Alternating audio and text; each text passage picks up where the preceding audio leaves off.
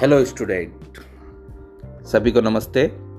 आप पालमपुर में पैदा की जाने वाली फसलों के बारे में पढ़ चुके हैं। अपने क्षेत्र में पैदा की जाने वाली फसलों की सूचना के आधार पर निम्न सारणी को भरिए। आपने देखा कि एक ही जमीन के टुकड़े से उत्पादन बढ़ाने का एक तरीका बहुविध फसल प्रणाली है। दूसरा तरीका अधिक उपज के लिए खेती में आधुनिक कृषि विधियों का प्रयोग करना है। उपज को भूमि के किसी टुकड़े में एक ही मौसम में पैदा की गई फसल के रूप में मापा जाता है।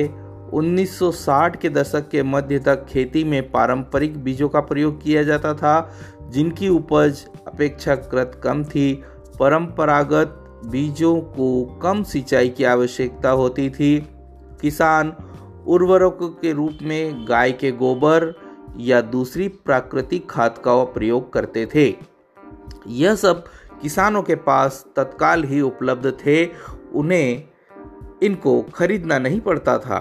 1960 के दशक के अंत में हरित क्रांति ने भारतीय किसानों को अधिक उपज वाले बीजों HYP के द्वारा गेहूं और चावल की खेती करने के तरीके सिखाए। परंपरागत बीजों की तुलना में HYP बीजों से एक ही पौधे से ज़्यादा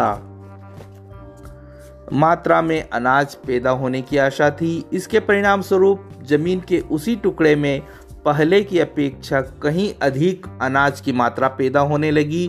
यद्यपि अति उपज प्रजातियों वाले बीजों से अधिकतम उपज पाने के लिए बहुत ज़्यादा पानी तथा रासायनिक खाद और कीटनाशकों की जरूरत थी। अधिक उपज केवल अति उपज प्रजातियों वाले बीजों, सिंचाई, रासायनिक उर्वरकों और कीटनाशकों आदि के संयोजन से ही संभव थी। भारत में पंजाब, हरियाणा और पश्चिमी उत्तर प्रदेश के किसानों खेती के आधुनिक तरीकों का सबसे पहले प्रयोग किया। इन क्षेत्रों में किसानों ने खेती में सिंचाई के लिए नलकूप और HYV बीजों, रासायनिक उर्वरकों तथा कीटनाशकों का प्रयोग किया। उनमें से कुछ ने ट्रैक्टर और फसल गहाने के लिए मशीनी खरीदी, जिसने जुताई और कटाई के काम को तेज कर दिया। उन्हें इनसे गेहूं की ज़्यादा पैदावार प्राप्त हुई। पालमपुर में परंपरागत बीजों से गेहूं की उपज 1300 किलोग्राम प्रति हेक्टेयर थी। HYB बीजों से उपज 3200 किलोग्राम प्रति हेक्टेयर तक पहुंच गई। गेहूं के उत्पादन में बहुत अधिक वृद्धि हुई। किसानों के पास बाजार में बेचने को अब अधिशेष गेहूं की काफ़ी मात्रा उपलब्ध थी। क्या भूमि यह धारण कर पाएगी? भूमि एक प्राकृतिक संसाधन है, अतः इसका सावधानी पूर्वक प्रयोग करने की जरूरत है। वैज्ञानिक रिपोर्टों से संकेत मिलता है कि खेती की आधुनिक कृषि विधियों ने प्राकृतिक संसाधन आधार का अति उपभोग किया है। अनेक क्षेत्रों में हरित क्रांति के कारण उर्वरकों के अधिक प्रयोग से मिट्टी की उर्वरता कम हो गई है। इसके अतिरिक्त नलकूपों में सिंचाई के कारण भूमि जल के सतत प्रयोग से भौम जल स्तर कम हो गया है। मिट्टी की उर्वरता और भौम जल जैसे पर्यावरणीय संसाधन कई वर्षों में बनते हैं। एक बार नष्ट होने के बाद उन्हें पुनर्जीवित करना बहुत कठिन है।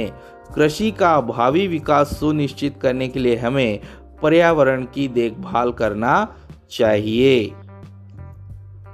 अब इसमें सुझाई गई क्रिया है कि अखबारों, पत्रिकाओं से पाठ में दी गई रिपोर्टें पढ़ने के बाद कृषि मंत्री को यह बताते हुए अपने शब्दों में एक पत्र लिखिए कि कैसे रासायनिक उर्वरकों का प्रयोग हानिकारक हो सकता है।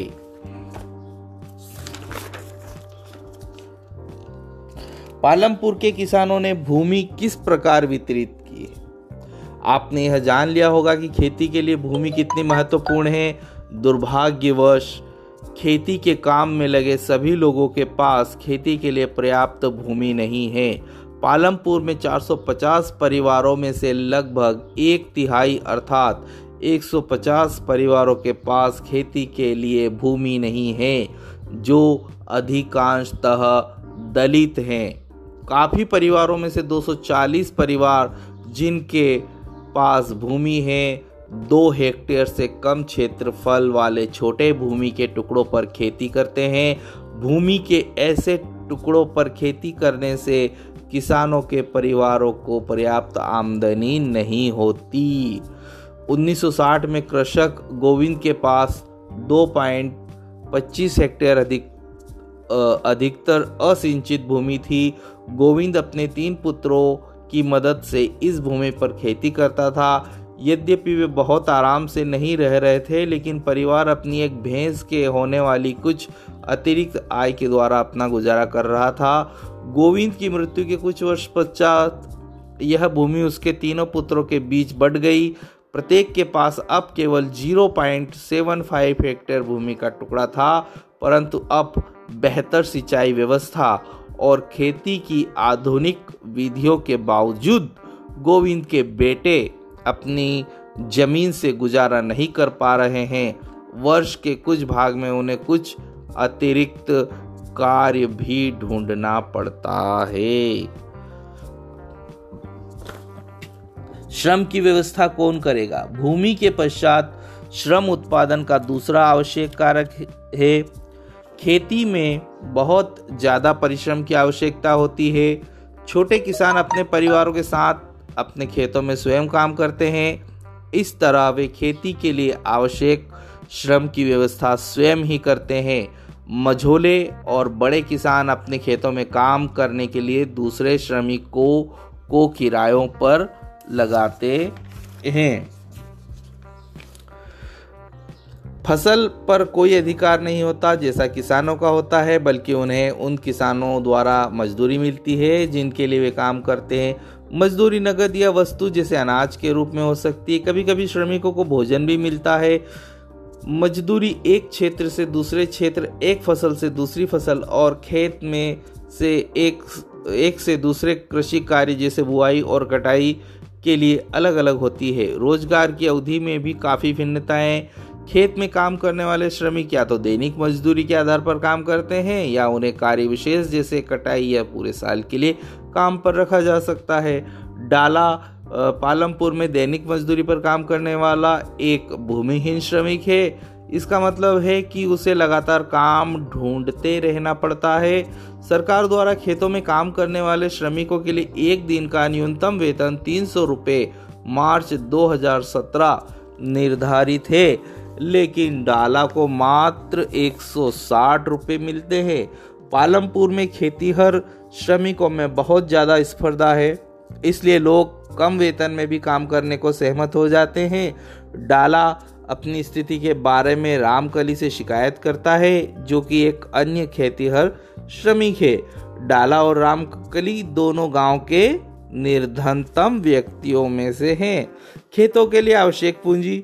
आप पहले ही देख चुके हैं कि खेती के आधुनिक तरीकों के लिए बहुत अधिक पूंजी की आवश्यकता होती है, अतः अब किसानों को पहले की अपेक्षा ज़्यादा पैसा चाहिए। अधिसंख्य के छोटे किसानों को पूंजी की व्यवस्था करने के लिए पैसा उधार लेना पड़ता है। वे बड़े किसानों से या गांव के साहूकारों से या खेती के लिए विभिन्न आगतों की पूर्ति करने वाले व्यापारियों से कर्ज लेते हैं। ऐसे कर्जों पर ब्याज की दर बहुत ऊंची होती है। कर्ज चुकाने के लिए उन्हें बहुत कष्ट सहने पड़ते हैं। सविता की कहानी सुनिए। सविता एक लघु कृषक है। वह अपनी 1 हेक्टेयर जमीन पर गेहूं पैदा करने की योजना बनाती है। बीज और कीटनाशकों के अतिरिक्त उसे पानी खरीदने और खेती के औजारों की मरम्मत करवाने के लिए नकद पैसों की जरूरत है।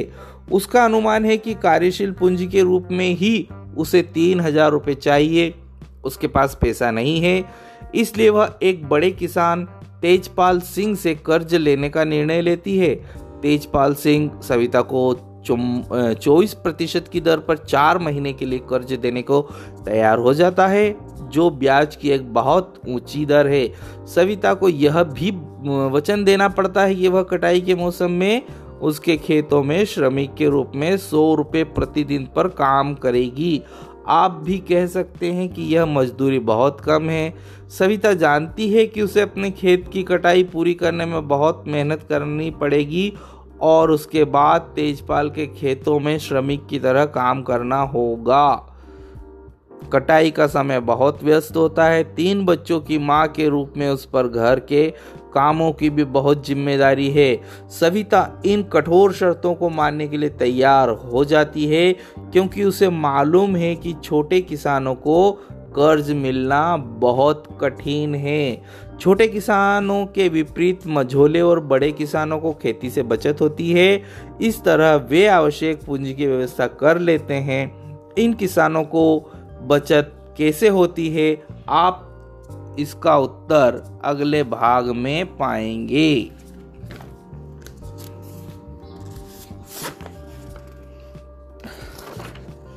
अधिशेष कृषि उत्पादों की बिक्री।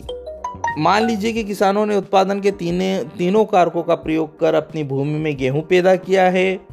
गेहूं की कटाई की जाती है और उत्पादन पूर्ण हो जाता है। किसान गेहूं का क्या करते हैं? वे परिवार के उपभोग के लिए कुछ गेहूं रख लेते हैं और अधिशेष गेहूं को बेच देते हैं। सविता और गोविंद के बेटों जैसे छोटे किसानों के पास बहुत कम अधिशेष गेहूं होता है क्योंकि उनका कुल उत्पादन बहुत कम होता है तथा इसमें से एक बड़ा भाग वे परिवार की आवश्यकताओं के लिए रख लेते हैं। इसलिए मझोले और बड़े किसान ही बाजार में गेहूं की पूर्ति करते हैं। बाजार में व्यापारी गेहूं खरीदकर उसे आगे कस्बों और शहरों के दुकानदारों को बेच देते हैं। एक बड़े किसान तेजपाल सिंह को अपना समस्त भूमि में से 350 क्विंटल अधिशेष गेहूं प्राप्त होता है। अपने अतिरिक्त गेहूं को वह रायगंज के बाजार में बेच देता है और अच्छी कमाई करता है। तेजपाल सिंह इस कमाई का क्या करता है? पिछले वर्ष तेजपाल सिंह ने अधिकांश पैसा बैंक के अपने खाते में जमा कर दिया था। बाद में उसने इस पैसे का उपयोग सविता जैसे किसानों को कर्ज देने में किया जिन्हें कर्ज की आवश्यकता थी। उसने बचत का उपयोग अगले मौसम की खेती के लिए कार्यशील पूंजी की व्यवस्था करने में भी किया। इस वर्ष तेजपाल सिंह बचत के पैसों से एक और ट्रैक्टर खरीदने की योजना बना रहा है। दूसरे ट्रैक्टर से उसकी स्थिर पूंजी में वृद्धि हो जाएगी। तेजपाल सिंह की भांति दूसरे बड़े और मझोले किसान भी खेती के अधिशेष कृषि उत्पादों को बेचते हैं। कमाई के एक भाग को अगले मौसम के लिए पूंजी की व्यवस्था के लिए बचा कर रखा जाता है। इस तरह वे अपनी खेती के लिए पूंजी की व्यवस्था अपनी ही बचतों से कर लेते हैं। कुछ किसान बचत का उपयोग पशु, ट्रक आदि खरीदने अथवा दुकानदार खोलने में भी करते हैं, जैसा कि हम देखेंगे। इन सबको गैर कृषि कार्यों के लिए पूंजी कहते हैं। यह हम अगले भाग में पढ़ेंगे।